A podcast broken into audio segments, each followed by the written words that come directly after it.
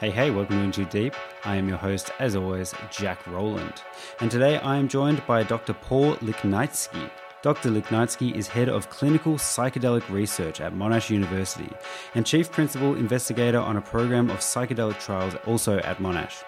He has his PhD in psychology and also an honours degree in neuroscience. His work revolves around researching psilocybin assisted therapy for generalized anxiety disorders and MDMA assisted therapy for post traumatic stress disorder. I find it super exciting that this is all going on in Melbourne, and I just find this kind of research absolutely fascinating. I hope you all enjoy this chat with Dr. Paul Liknaitzky. Is there a point to all this? I think we're getting in too deep. You don't apply. Bad luck. Well, I have one speed, I have one gear.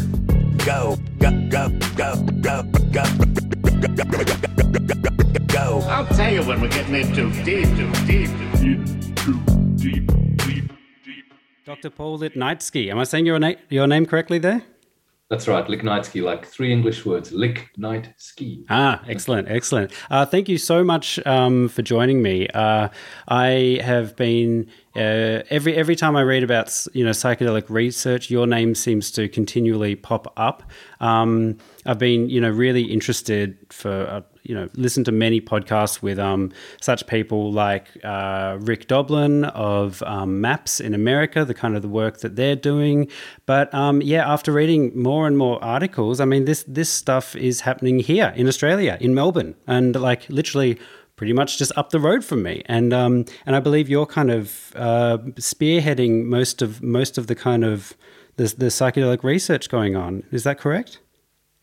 Well, there's a small group of researchers and clinicians who are getting the field off the ground. Yes, um, and and I am very thrilled to be a part of that, and um, and it's wonderful that Australia is finally joining the conversation. Um, you know, the field, as you likely know, uh, really recommenced about 25 years ago with the very slow um, increase in in research around the world, particularly in the states and Europe, and uh, yeah, Australia is really joining the conversation, and and pretty quickly uh, at that, you know, we've gone over the course of only two short years, we've gone from having no research activity to speak of to um, quite a few ethically approved clinical trials, therapists uh, who are being trained within these trials, and um, industry funding, philanthropic funding, and now the first uh, ever in the world, the federal government uh, putting up uh, $15 million of competitive funding for psychedelic research specifically. So, Wow. really done 180 in a short space of time. Why? How? Uh, I, I know that psychedelic research has um, opened up in recent years, like like you said. But why? Why is the federal government and why is uh, what what's changed in Australia? Because it seems like you know we're, we're kind of known as a bit of a nanny state. However, we've got you know this kind of stuff going on. It's really exciting. What, what's what's changed? Well, I mean, I think a key condition is that there have been an accumulation of trials around the world who have shown really impressive um, safety and efficacy data.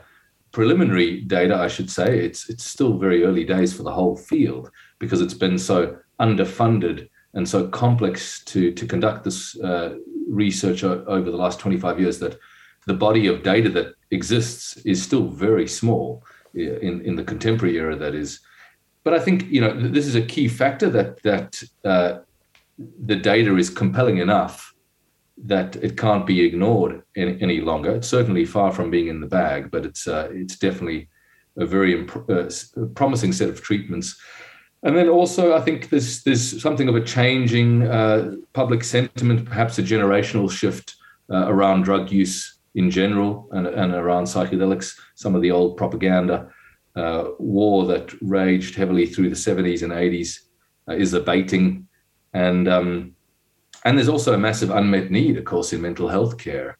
Um, you know, available treatments work for some people, but don't work for others, and um, and so we need new solutions. And and the field of psychiatry over the last 15 years has not performed uh, nearly as well as any other branch of medicine. Why Australia has done this about turn? Well, I think you know Australia is um, is sometimes slow to the party, but then uh, you know very quickly uh, wants to catch up a little bit like a, a young sibling who realizes the old, the older ones are, are doing something else. right.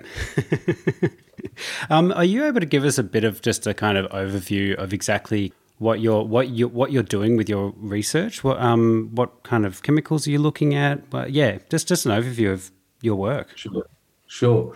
Yes. So my the majority of my work now is centered on um, the work we're conducting within the clinical psychedelic research lab at Monash University that I established about a year ago. And, uh, and so this is the first uh, dedicated psychedelic lab in the country.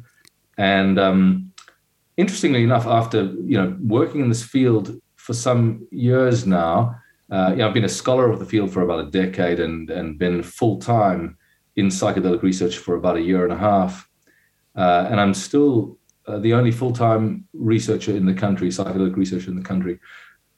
I think that'll change uh, very quickly when uh, that uh, $15 million of federal funding gets dispersed and, and, a number of new trials kick off early next year, um, which will be great to have um, you know more colleagues joining the, the field and, and doing this good work. Um, so I'm involved in um, a number of trials across a number of different universities and hospitals, some early pilot uh, studies, and then at Monash, uh, setting up this lab that commences with um, two key clinical trials. So the one trial which we received ethics approval for only a few weeks ago is uh, psilocybin assisted therapy for generalized anxiety disorder. And um, we'll soon also be submitting to ethics for an MDMA assisted therapy for post traumatic stress disorder trial.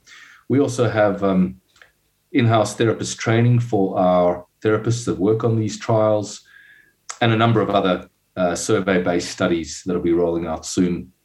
So, you know, we're really building up the infrastructure and uh, the capacity to do a whole range of psychedelic uh, studies and we're in advanced discussions now around a number of new projects that will be announced soon. So it's really a you know long term uh, and ambitious program of work in my lab at Monash. So you're prim- you're be- just working at the moment with um, psilocybin. Is it uh, synthetic? I, I expect it's not actual mushrooms or anything. Yes, so we use, as do most groups uh, around the world, use uh, synthetic um, clinical grade psilocybin and uh, and then we'll be commencing with an MDMA study uh, at some point mm. uh, early next year as well. And yep. um, so it's just important to say though, Jack, that um, these trials at Monash University have not commenced recruitment yet. So we're still in the kind of lead up phase, uh, getting everything in order, getting ethics approval, uh, bringing in the drugs from overseas, training up therapists. Uh, a lot of work needs to be done to to just prepare before we can open the doors, which we hope to do uh, for patients early next year, perhaps the first quarter. So uh, the patients next year would that be um, first trial, or have you already kind of have you already done some initial exper- uh, experiments, or um, is that the right word? Tests yep. or on people? Yeah, so so um, so far in Australia, only one trial has commenced recruitment of patients because all the other trials that have been uh, ethically approved, and there are about five clinical psychedelic trials that are ethically approved uh, across different institutions in the country, they all were approved during the COVID lockdowns. And um, yeah, so, in addition right. to the kind of reasonably lengthy workup that's required to get ready to see patients in this in the, in this kind of tre- treatment, the, the, none of the trial sites have been able to commence new projects at all, in-person projects. So, so they're all going to burst out of the blocks over the next couple of months uh, but only one trial that's led by uh, my colleague Marg Ross at St Vincent's Hospital in Melbourne has actually seen patients. Right, right. Um, what would the therapy session of a psilocybin, um, you know, facilitated uh, therapy? What what would that look like? What what what kind mm. of um? Because you know the trip usually goes for what four or five hours, maybe, maybe a bit longer. Um, yeah. What what's the what's the kind of approach? Um, yeah, mm. I'm, I'm curious as to what would actually be involved. Yeah, so in different trials, somewhat different uh, approaches are used, but there is a lot in common. So in uh, my group at Monash, um, we we always are combining psychedelics with psychotherapeutic support. and I think that's really uh, quite important. And, and to date, you know, the, the contemporary evidence base uh, is predicated on psychedelic assisted psychotherapy. Uh, this is not just a drug treatment uh, at all. And, uh, and so, just to give you some idea of it, in our psilocybin for severe anxiety study, uh, we have between three and five psychotherapeutic sessions prior to our first dosing session. And so that's in the prep phase. And uh, th- there are a number of key psychedelic specific um, features of that uh, that phase of, of treatment that, that we that we employ. So we really are kind of preparing the best possible launch pad we can. And then we have in that trial two dosing sessions. So this is the um, you know this is the uh, astronaut's mission, if you like.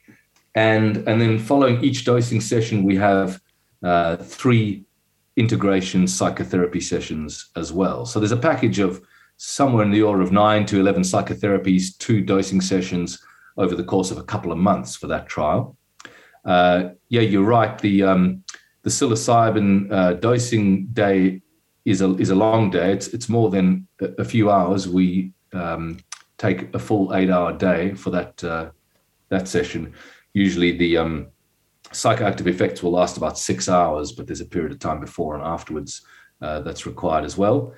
And um, so we're, we're, doing we're delivering our treatment within uh, BrainPark, which is a uh, wonderful state of the art research platform at Monash University that's almost purpose built for psychedelics, uh, except it isn't, but it, it looks like that. And we're really setting up a, a, you know highly conducive environment in which to do this in. You may know that uh, through the first wave of psychedelic um, research, it became clear that the physical environment in which these uh, drugs are consumed plays an outsized part in the experience that people have on the drug. And as it turns out, uh, the best predictor we currently have for clinical benefit in the long term is the nature of the acute psychedelic experience. I mean, I think it, you know it really is a matter also of what you do with that experience, but certain qualities, certain characteristics of acute psychedelic experience matter a lot, and so uh, we, we, go all out in terms of the, the right kinds of uh, preparation, the right kinds of uh, therapeutic support, uh, the right kinds of physical uh, environments to, to get the best chance at, um, at a highly productive uh, psychedelic session. Very often, you know, given the nature of what people are up against when they come into these trials, uh, the psychedelic experience for for a lot of participants is incredibly challenging. Hmm. Um, but you know, our our model of of care and our kind of treatment approach is really quite different than, um, say, some of contemporary psychiatry, which looks to uh, dampen uh, negative symptoms. Uh, rather, we're providing uh, a context within which participants can uh, get a lot more access and contact with um, typically repressed and defended material, psychological material. And so, you know, really, I think a really good way to think about this kind of treatment approach is uh, as experiential medicine.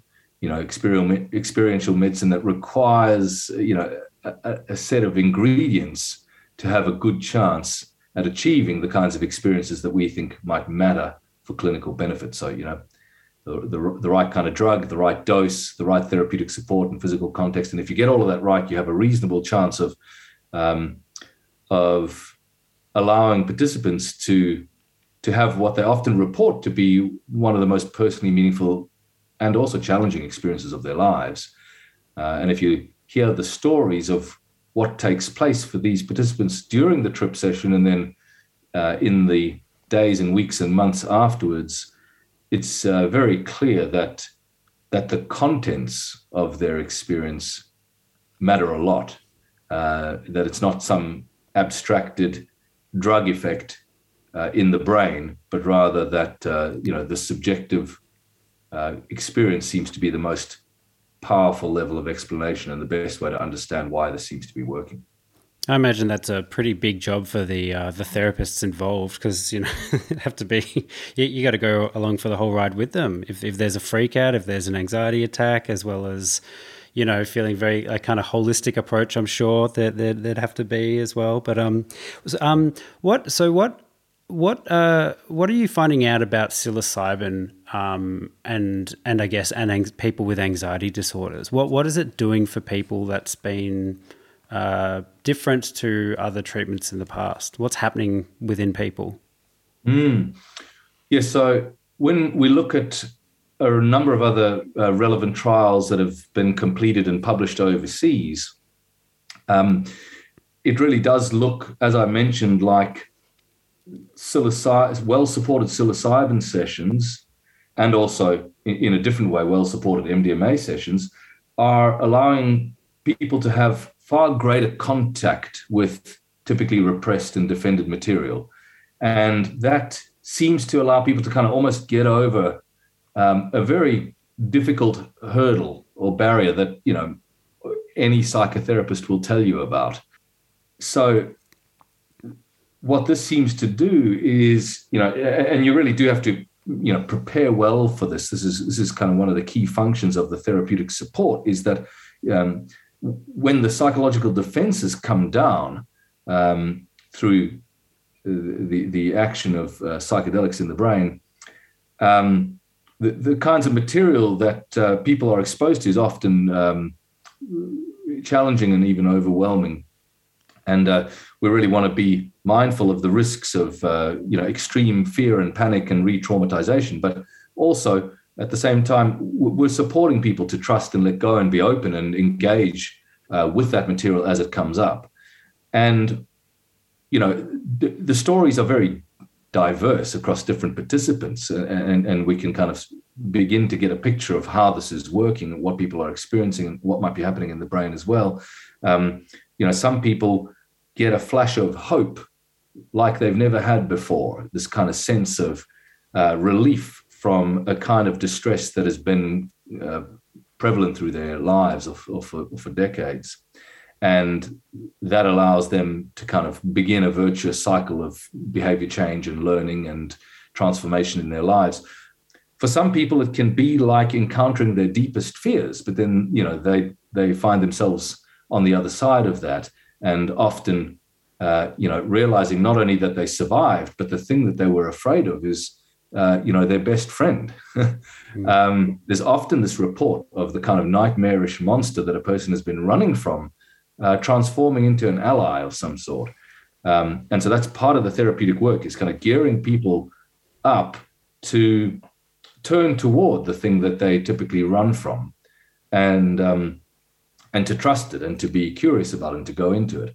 Uh, for a lot of people, there are these uh, kinds of insights that I guess are not not exactly uh, insights in the way we would typically think of them. In that it's not just a, a mere thought uh, or a new idea about their lives. That, that is often what people report that they've got these new perspectives on old problems that seem to be very useful. But um, we know in mental health treatment that ideas alone uh, don't drive change in behavior and attitude and, and emotion very much. You know, um, you know, the people that go through a lot of these high dose psychedelic experiences will often report things that are either ideas that they already knew, like you know, smoking 30 cigarettes a day for decades is going to kill them, or they sound like kind of platitudes that you can slap on a Hallmark card, like love is all there is. What's actually driving the change is not the idea, it's that these new perspectives on themselves or the world or relationships are deeply felt. And right. Right. perhaps even we, we need some new words because it seems like it's not just affect it's not just feelings it's like embodied and visionary and, and some some kind of profound encounter that feels very real and does drive change in people's lives and so that's you know that's what you, we're hearing a lot it's like the sense of regaining proximity for example to your values yes i've been trying to quit smoking for decades and i'm aware that i'm going to leave my child without a father if I carry on like this. And I've been aware all this time, but now I can really feel it. I can really feel uh, the the impact and the devastation in a very deep and embodied way, and that drives the change. That motivates people to do something different. It, it should be said though, there's there is a big difference between a transformational experience and transformation, um, and I think that is one of the key challenges for the clinical field of psychedelic use. Uh, how, how we scaffold into the rest of our lives uh, because there are all kinds of remarkable experiences. There are all kinds of impressive, dramatic, and rapid changes in people's lives that we see. And yet, sustaining the outcomes uh, may be more complex. We do see relapse rates. In some trials, the relapse rates are high. Um, and people, uh, I think, can, can over time lose that sense of profound and deep and embodied connection to the new perspective or the new priority. Um, so, so that's really an open question for the field: how, how we sustain the change. Right.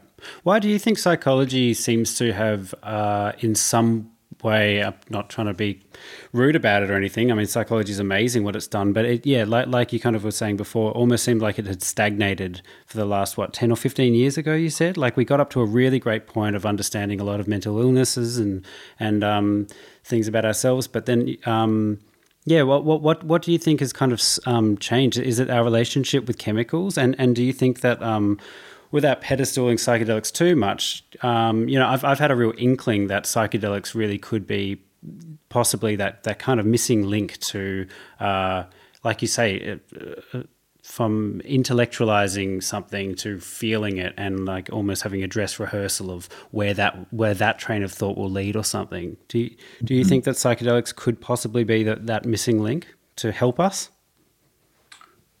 I'm not sure. Um, look, you know, to answer the first question around the stagnation in the field of mental health care, um, it's it's worth saying that there are a whole set of uh, treatments that have been developed over time that help a lot of people. It's not that there's nothing out there. And I was, uh, you know, uh, earlier I was referring to the field of psychiatry, not psychology, uh, uh, you know, right. because we consider psychiatry a branch of medicine. And um, in other branches of medicine, uh, innovation and development has been incredibly impressive over the last 50 years or so. Uh, my sense is that the the key uh, struggles or, or, frustrations in the field of, of mental health care may indicate uh, a number of erroneous assumptions about what the problem is. We have, firstly, a, a symptomatic framework by which we attempt to understand and treat um, mental disorders. And, and, there are a number of frameworks. The most famous one is the Diagnostic Statistics Manual, which has a few hundred uh, psychiatric disorders. Um, my sense is that there are uh, far fewer ways in which uh, humans uh, enter into pathological modes of distress. And yes, they can manifest in, in a whole range of different uh, symptomatic profiles. Uh, and there's there's a degree of usefulness around categorizing these symptomatic profiles. But you know, when we have a uh, when we have a system that is ar- uh, based on arbitrarily defined symptoms, um, we immediately have uh, a problem. My sense also is that you know we're we're attempting to address these symptoms fundamentally. You know, if we if we build a, a model of a problem that's based on symptoms, then uh, the logical conclusion is we need to address those symptoms. Um, the whole approach in psychedelic treatment is not about addressing symptoms uh, at all, but rather about um, opening the the um, the lid on the more fundamental causes of those symptoms you know, really moving past the, the uh, patterns of uh, avoidance and rigidity to access more fundamental sources of pain and distress uh, and maladaptive processing, and then working with that. I mean, what's interesting is that um, when you can simply be with and encounter um, difficult material, difficult psychological material, uh, without avoiding it, uh, often the transformation, uh, you know, occurs right there. Um, we often think that you know when we access deeper layers of information, then then we'll figure out what the problem is, and then we'll have a task on our hands trying to fix that problem. Well, as it turns out, uh, just simply allowing uh, reality to unfold, allowing you know um, aspects of your mind or your response to the world or your history and your memories to just play out uh, while you um, accept them and be curious about them and feel them. Uh, that, that in itself seems to um, uh, be the change that, that's needed. So perhaps you know, as a lot of people before have said, that the source of um, uh, psychopathology is about avoidance in some way or another. Right. I've listened to a lot of um, the work like that MAPS are doing, where uh, MDMA is seeming to be extremely effective in things like post traumatic stress disorder, which completely makes sense. I mean, if you're able to go into your trauma while you're being flooded with, um, with you know, is it dopamine or, or serotonin or, or both? Um, you know, basically ha- happiness. Um, it's it's not such a scary place. Um, would you be able to talk a bit about how MDMA therapy works? Uh, the MDMA assisted therapy approach perhaps is a little different than the classic psychedelics, as you indicate. You know, there is this opportunity for um, exposure, uh, which is a which is a kind of bedrock of a lot of mental health treatments. Exposure therapy uh, works for a lot of people, um, but it doesn't work for some people either because they're not willing to go there or because it's re-traumatizing. And MDMA seems, you know, really well um, uh, well placed to allow for a dramatic kind of reappraisal that is what is essential for exposure to work. And, and again, it's not just when I say reappraisal, it's not just a new set of ideas about the old problems in your life. It's that you have a kind of somatic and affective uh, opportunity to to reorient to the things that typically trigger your stress. Um, and during MDMA, yeah, you can, you know, a lot of people have a tough time, but they can generally tolerate far more distress than usual. You can, you can, you can do much more um, effective and efficient work than in uh, typical exposure interventions because you can really go back to the war or to the abuse and you can be there and stay there. And often the transformations are, are surprising to everybody involved. You know, you'll you'll hear reports of people um, getting in contact with, for example, uh, compassion for a perpetrator, or uh, or self compassion where there's a lot of self loathing and guilt, and and these kinds of experiences that uh, you just it's just very difficult to talk yourself into those. Right. Um, I'd love to ask you about some specific kind of mental disorders that, um, and and also kind of in the same context of like the risks of psychedelics because it's yeah. I mean, I always harp on about the the benefits and, and things and, and how amazing psychedelics are, but um, you know that there, there are real risks, and I am um, far less hesi- uh, I'm far more hesitant now that I've gotten a little bit older to recommend psychedelics for anyone that I don't know because you know what I mean? It's um there's uh, I, I would hate to be the reason for someone to have a bad trip and I would hate to be well I'd ha- I'd hate for them to have you know any kind of lasting effects and also the guilt of having to wear that you know? Like it's it's just not a uh, it's not not a person's place really. Um, mm. But you know things like um, I've I've heard you talk about psychosis, um, and that's a strict no for psychedelics, right? Yeah, that's right. So first wave of psychedelic psychiatry through the 50s and 60s. Uh, they looked at the the utility of LSD in the treatment of schizophrenia, and and it was invariably counterproductive. They, they made it, you know, those trials tended to exacerbate schizophrenic symptoms. So, someone with schizophrenia, because I've heard it can trigger schizophrenia, but someone who's already got schizophrenia, that can still spiral and make it worse. It doesn't help unravel the anything at all. No. Yeah, in general, uh, classic psychedelics tend to make um, people with schizophrenia um, have worse symptoms, and there are some cases um, of people who have had what's referred to as a psych- psychotic break following uh, high dose psychedelics, uh, it really looks to be the case that, uh, that that a vulnerability is required in order for, for that to occur. And we don't, we still don't know. You know, again, when somebody has a vulnerability for psychosis, uh, all kinds of different traumatic experiences can trigger uh, the first psychotic break. You can, you know, the divorce of your parents can do that, um, and psychedelics, you know, outside of a well-supported context, can be traumatic for people. So, so we're not sure exactly what the contraindications are there. And in the modern era, the last 25 years, yeah, you know, nobody with psychosis vulnerability uh, participates in these trials. And I think there's some good reason for that. Um, so, and in saying that, you know, we haven't seen uh, something like a psychotic break triggered in the modern era of psychedelic um, research when when the, the vulnerabilities are excluded at, at screening.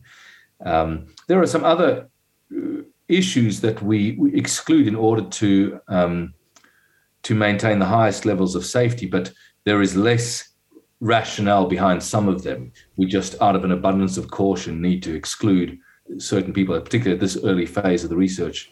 So, for example, the questions around the utility of psychedelics in the treatment of bipolar is is unclear. It looks like from some very preliminary observational studies of people self-medicating in the wild that um, that hypomanic and manic episodes uh, are exacerbated with psychedelics, but depressive episodes are helped uh, by with some people. Um, there are all kinds of risks, and and you know we do take care of the majority of those risks during screening, but we we exclude cardiac disease, for example, and other, other major physical illnesses. Um, and, and, and, we're not clear yet on, on what the contraindications are, but again, out of an abundance of caution, we do that. And then, really, the, the kind of role of the therapeutic containment and the therapists themselves and their training, all of that is primarily in the service of safety, but also in the service of um, effectiveness. You know, I think with with a lot of treatments and psychedelics, uh, very much so, safety and efficacy, I think, are two sides of the same coin. Uh, it, it's the same kind of requirements to get both of those right. We really do see that, um, uh, you know, all kinds of negative experiences uh, can occur in psychedelic trips in the wild, and if they're not well supported, uh, then they can be uh, unproductive at best and damaging uh, in some cases too. Uh, it's worth also saying though that you know a so-called bad trip uh, is distinct from a challenging psychedelic experience that uh, you can at least at some point open up to and um, break through if you like and that's usually that, that's often where the critical role of a therapist comes in to allow a person to transform a so-called bad trip where you're basically trying to avoid it and get out of it and want it to stop uh, into something that is um, actually you know very useful for you psychotherapeutically. Yeah, I, I, might say just one, one more thing on the on the therapist and the therapist training, which is like a critical piece of getting this work right. Hmm. And and um, you know, in in our research group at Monash, uh, we have uh, a number of different projects, and we've we've trained up a, a couple of cohorts of therapists to work on these trials. And you know, firstly, these are these are already qualified and experienced clinicians in their own rights, you know, psychiatrists and doctors and psychologists and psychotherapists of, of various sorts. And then we provide, you know, substantive uh, psychedelic training that's heavily informed by people, uh, experts in the field overseas, and a great group of local trainers as well uh, in Australia. And then we also provide supervised practice for the duration of the trial. So participants are seen by two therapists for the duration of their treatment under direct supervision from um, a leading clinician overseas. Uh, and I think that's really critical. It's, it's a little bit like, you know, uh, if you want to become uh, a doctor, then you, you do a couple of years at university, you know, checking out PowerPoints and, and reading through textbooks. But really, you could say that the real training begins when you set foot in the hospital and under the supervision of somebody far more senior than you, you um, you work with patients.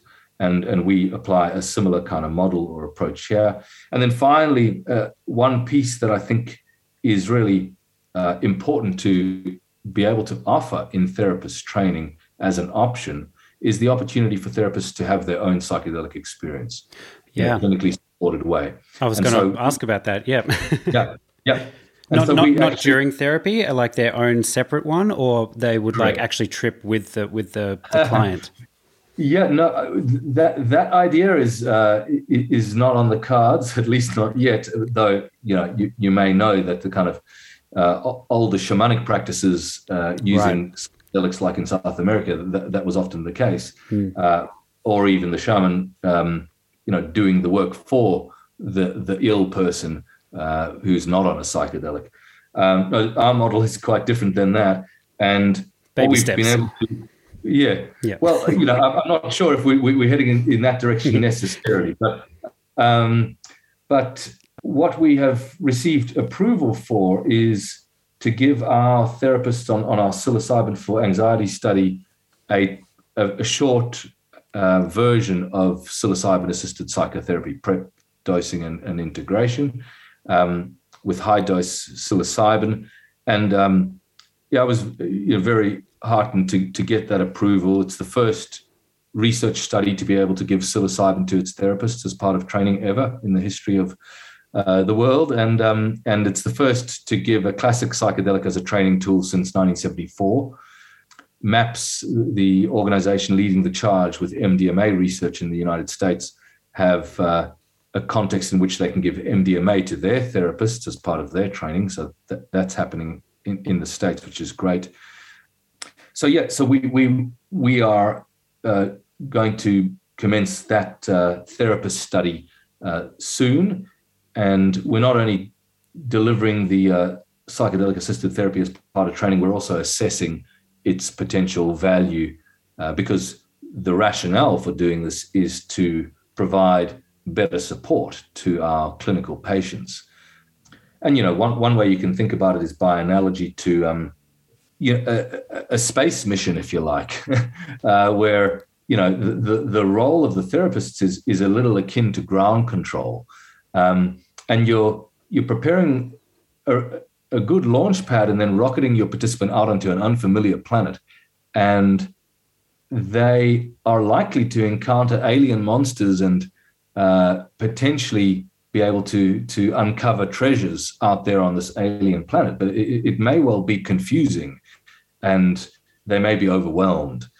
Um, and so, you know, while you're communicating via long distance radio to to your astronaut, uh, it, it can be useful if you've been on that planet before or somewhere similar.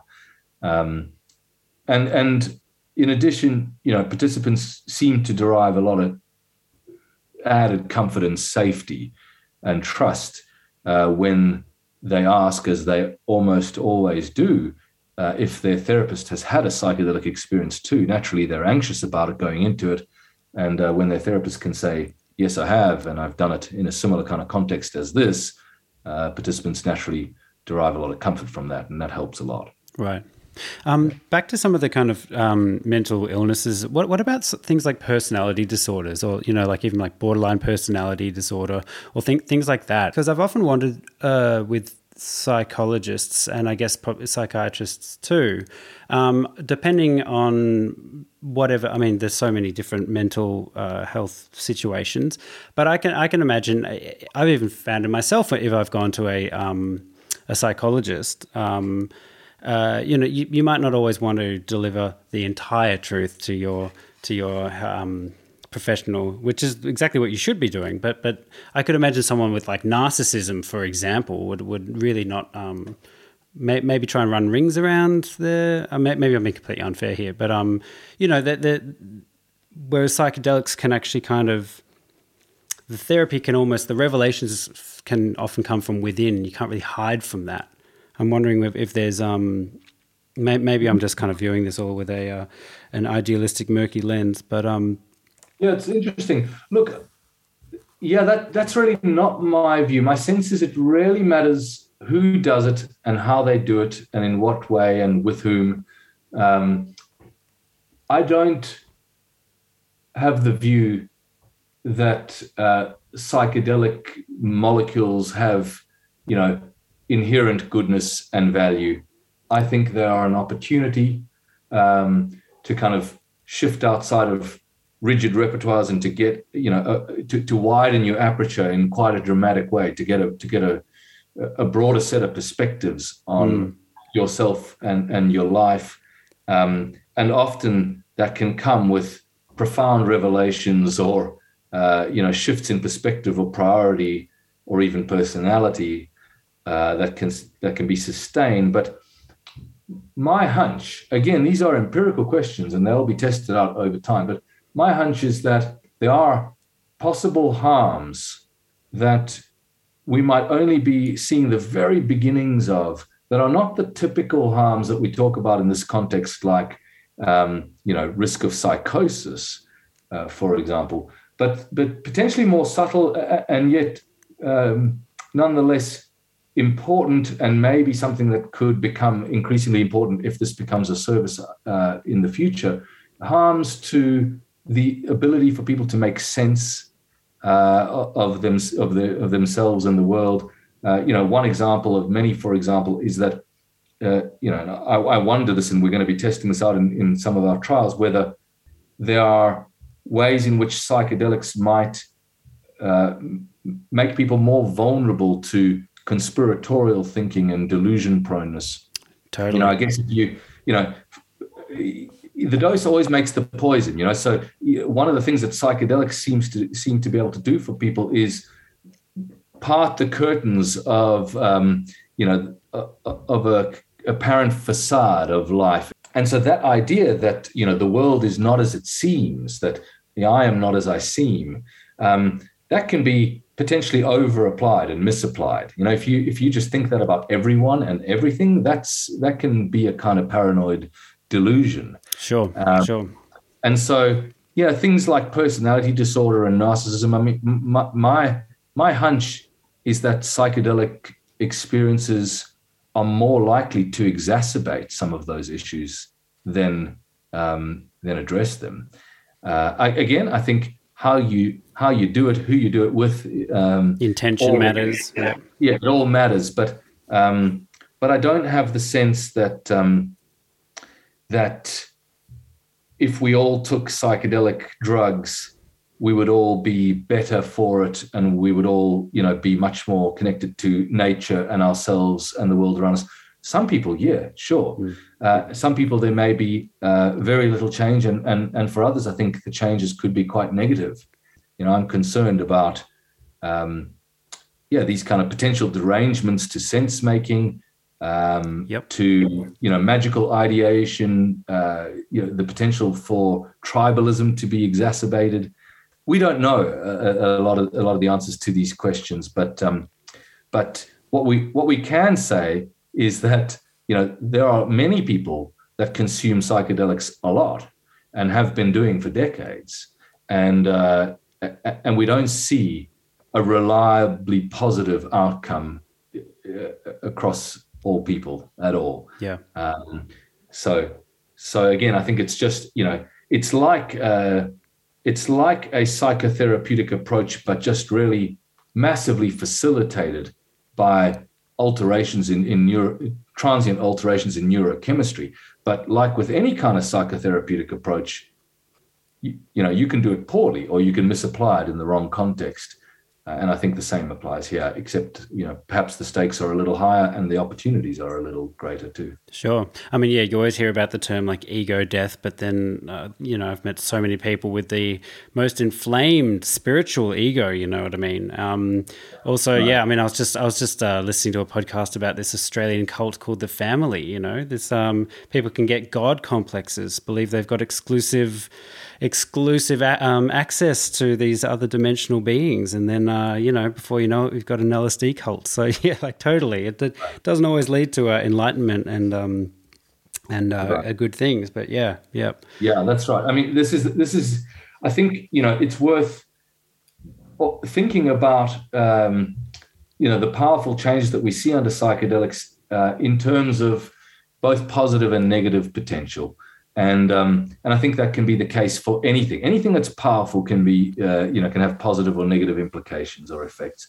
You know, so one of the one of the key um, aspects of psychedelic experience that I think matters a lot is that that there is this sense of truth to the to the perspective or the vision or whatever it is. You know, if it was just a new perspective or a, some visionary uh, encounter or whatever, and it, you just felt like it was a drug trip. Um, it was just a drug-induced uh, distortion of reality or some some charade. Then it would it would it would carry no weight. It would not drive change in your life. It's the fact that so many people feel that this new perspective or this lesson or a revelation or whatever it is for them, a new set of a new kind of sense of priorities that that, that those experiences are reliable, and uh, and a lot of people report this. It's like um, aspects of their psychedelic experience seem to represent um, reality better than their sober experiences, or you know, represent some aspect of reality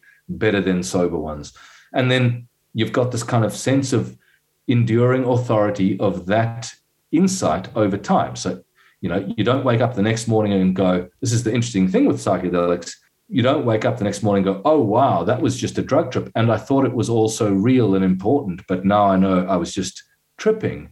Actually, people say, wow, I had an encounter and it was really useful and really true. And, uh, and I believe it. Um, and I think that's really important for driving change in the longer term. You know, if you if you want somebody to, you know, say quit smoking because they realize that uh, they've got priorities that are far more important than smoking that uh, conflict, that are mutually exclusive with smoking, like staying alive, um, then then they're going to need to feel that that uh, that that sense of a priority is really important and that that importance lasts over time. But what happens when that's misapplied? What happens to the narcissist who hears the voice of God telling them they they and only they have got this mission to accomplish on earth, and they must go out and at uh, um, at all costs achieve this glorious mission. Um, then that enduring authority of the message over time becomes uh, really problematic, and um, and so yeah, I think we have uh, powerful experiences occasioned by these drugs, and uh, it really is by no means guaranteed that those powerful experiences are constructive or pro-social or positive or beneficial. Hmm. Well, we've got about like 70 years of uh, kind of psychedelics being experimented in the wild since what I guess the 50s or since like LSD was kind of discovered. So, yeah, we, we've got plenty of examples where we can see where it's got wrong. But what, you know, what we haven't really seen is, is kind of where this kind of work that you're doing will lead. And um, yeah, I was having a conversation with a mate a little while ago, and we are kind of talking about the restrictions that Nixon put on it and that just stopped all psychedelic research. But imagine if we had, imagine if we had had what 50 years of psychedelic research under our belt, we could be living in a whole different society potentially. Maybe, maybe not. Um, uh, you know, just just it could it could be wonderful treatments that are non-addictive. Um, you know, and yeah, it, basically what I'm getting to is I'm really excited about the work that you're doing, and um, mm. yeah, just really, really looking forward to seeing um, where where it, where it all leads. Yeah, no, sure. I'm excited too. I mean, I will say as a something of a kind of counterpoint uh, is that I really don't think that uh, these treatments, these psychedelic treatments, uh, resemble a panacea. I don't think that there is, uh, you know, that possibility of a panacea. Uh, and and certainly, you know, the field lost a lot of time over the, over many of the last few decades in developing up this uh, set of treatments and, and testing them out. It's worth also saying, though, that you know, the, the, the psychedelic research programs didn't come undone exclusively on account of uh, political maneuvers. Really, there were a whole confluence of complex socio-political and scientific factors that played out. There, you know, and, there were some of the potential harms that I think about and that we'll test out in some in some of our trials that also played a part in uh, in, in, the field unraveling. So yes, and really, you know, we did see a political uh, suppression of sorts. But that was also predicated on already a, a controversial field with uh, a number of players that um, you didn't have the best practice uh, in, in scientific uh, rigor or or medical ethics, and um, and a lot of concern in the community. A lot of it was unfounded, but uh, but some of it was well founded, and we do have you know stories like you said, even homegrown ones from here in Melbourne, where we can see some of the ways in which uh, psychedelic uh, abuses can can be um, played out.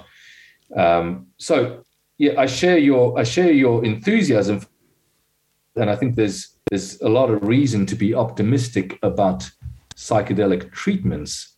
Um, but my sense, nonetheless, is that uh, we'll potentially have something very transformational and important for a subset of people struggling with mental distress. And that subset may turn out to be, in the end, uh, quite a small subset. Right. Yeah, I have a tendency to get very uh, overexcited about this subject. So, um, yeah, thank you for bringing me back down to earth. But, uh, uh, Dr. Paul Liknaitzky, thank you so much for your time. Um, yeah, uh, is, is there anywhere you would like to direct people if they're curious about this stuff? Um, I'm sh- yeah. Sure. Well, any uh, professional who's interested in working in psychedelic assisted therapies is welcome to write to psychedelic at monash.edu and just uh, ask to be put on a notification, professional notification list, uh, so that when we recruit therapists for subsequent trials or, or, or other medical professionals, uh, they can be notified. Any participants who are interested in uh, applying to receive uh, these treatments or participate in these trials uh, can write also to psychedelic at monash.edu it's worth just noting that we receive uh, many more uh, applications than we can accommodate, unfortunately. Um, and there is a you know a very rigorous screening process for good reason as well. We'll be opening recruitment on our psilocybin study uh, early next year in 2022.